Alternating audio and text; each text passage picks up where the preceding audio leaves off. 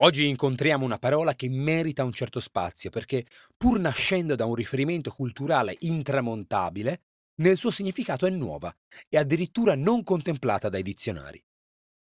Lo acquista in maniera brillante ed è usata in maniera non solo vivace, ma internazionale.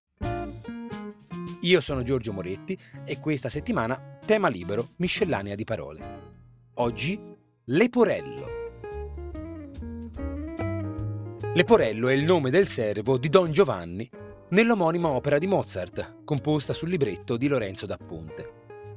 Si tratta di un personaggio buffo, con un suo spirito da spalla comica, spirito peraltro dichiarato in maniera immediata, anche se per noi oggi non tanto evidente, dal riferimento onomastico al lepore, cioè a un tratto di arguzia scherzosa. Ma curiosamente il leporello di cui parliamo non ha un significato legato al modo di essere di Leporello. L'antonomasia non è tanto connessa al personaggio quanto a una sua specifica azione scenica. Nel primo atto, Leporello accompagna il padrone Don Giovanni in cerca di tartufi, no, naturalmente in cerca di nuove avventure amorose. Incontrano una donna che pare promettente, ma che si rivela essere già stata sedotta e conseguentemente scaricata da Don Giovanni poco prima. Anzi, lei lo stava cercando furiosa d'amore. Brutta bega, Leporello serve specialmente in frangenti del genere. Il Don si dilegua e lui, astuto, cerca di gestire la situazione. E la cosa migliore che qui trova da fare è scoprire le carte in tavola. Che lo lasci perdere. Don Giovanni è un collezionista impenitente e per rinforzare il concetto tira fuori la lista, che lui stesso cura, delle conquiste carnali di Don Giovanni. In recitativo le dice Guardate, questo non picciol libro, è tutto pieno dei nomi di sue belle. Ogni villa, ogni borgo, ogni paese è testimone di sue donnesche imprese. E qui le canta la famosa aria Madamina il catalogo è questo, in cui snocciola numeri e nazionalità che si conclude coi versi. Non si picca se sia ricca, se sia brutta, se sia bella, purché porti la gonnella, voi sapete quel che fa. Fra tutto quello che può essere letterariamente interessante, qui quello che calamita la nostra attenzione è esattamente questo libro di annotazioni che Leporello porta con sé. Il librettista da Ponte, sceneggiando, non si diffonde su come debba essere rappresentato in scena fisicamente questo libro e le regie hanno avuto secoli per sbizzarrirsi, contando che la prima rappresentazione fu a Praga nel 1787. C'è chi l'ha reso come un libro vero e proprio, chi come un fascio di fogli, chi come una serie di taccuini, chi con un rotolo a mo' di papiro e via e via.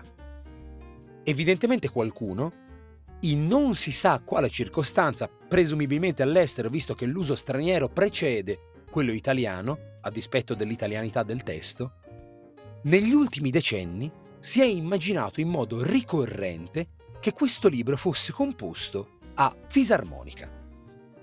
Ad esempio, è anche la scelta del regista Joseph Losey per il film Don Giovanni del 1979.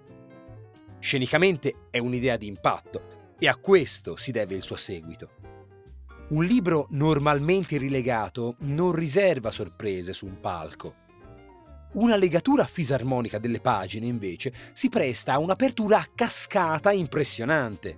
Nel film di Lose il leporello viene dischiuso in cima alle scale d'ingresso del palazzo e si apre in una striscia interminabile fino alla fine del giardino.